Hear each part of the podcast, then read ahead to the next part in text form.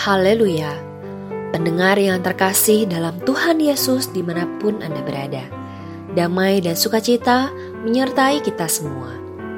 Renungan sauh bagi jiwa yang disajikan Gereja Yesus Sejati berjudul Bibir Manis Hati Bercabang. Dalam nama Tuhan Yesus membacakan renungan firman Tuhan. Mereka berkata dusta yang seorang kepada yang lain. Mereka berkata dengan bibir yang manis dan hati yang bercabang. Mazmur pasal 12 ayat 3 Pada zaman sekarang ini, kebohongan sudah dianggap sebagai hal yang biasa. Bahkan ada istilah bohong putih. Orang-orang membenarkan kebohongan dengan alasan bahwa itu untuk tujuan yang baik. Namun sesungguhnya suatu kebohongan tetaplah kebohongan. Semua kebohongan, besar maupun kecil, adalah dosa dan kejahatan di mata Tuhan. Sebagai umat Kristen, kita dilarang untuk berbohong. Perkataan kita harus benar.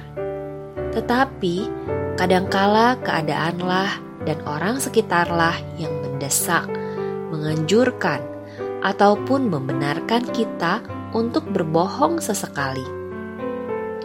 Ketika hal ini terjadi, sebagai anak-anak Tuhan, sering kali kita mengalami dilema.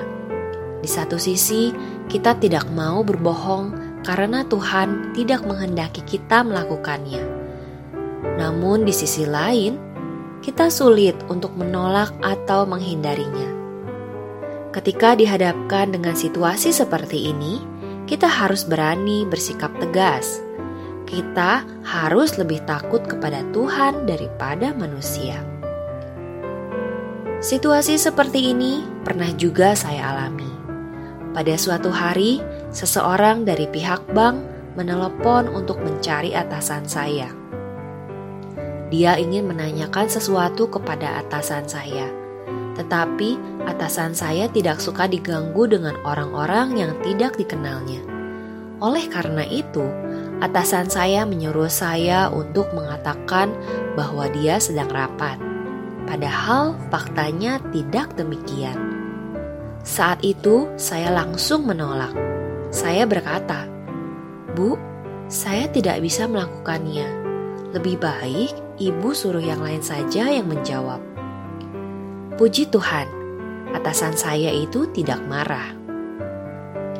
Saya tidak mau berbohong hanya karena atasan saya menyuruh saya melakukannya. Saya pikir saya harus berani menolaknya dengan resiko apa pun. Karena untuk suatu hal yang benar, kita harus berani berkata tidak, jangan kompromi.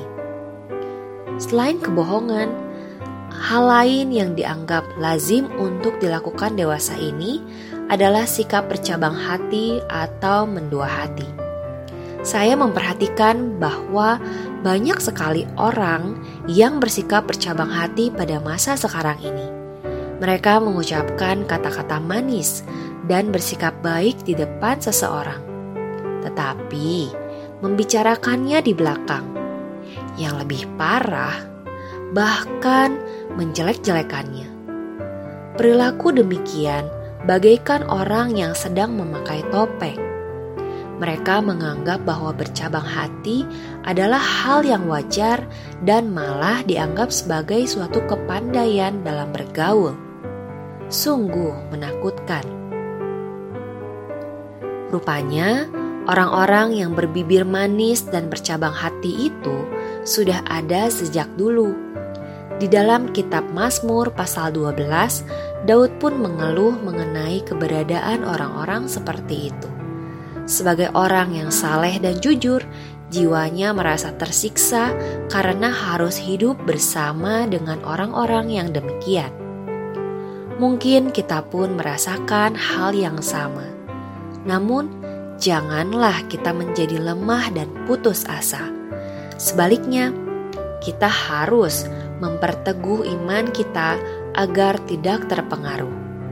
Kita harus senantiasa waspada dan menjaga diri kita masing-masing agar tidak mengikuti arus dunia. prinsip kebenaran dan nilai-nilai kekristenan harus kita pegang teguh. Jangan bersikap kompromi. Walaupun sikap tidak berkompromi dengan arus dunia mungkin akan mendatangkan kesulitan bagi kita. Janganlah khawatir atau takut. Kita harus senantiasa ingat bahwa sebagai anak-anak Tuhan, kita harus menjunjung tinggi kejujuran dan kesalehan. Kita harus yakin bahwa selama perbuatan kita benar, Tuhan pasti akan menolong dan melindungi kita. Dia tidak akan meninggalkan kita sendirian. Tuhan Yesus menyertai kita semua. Amin.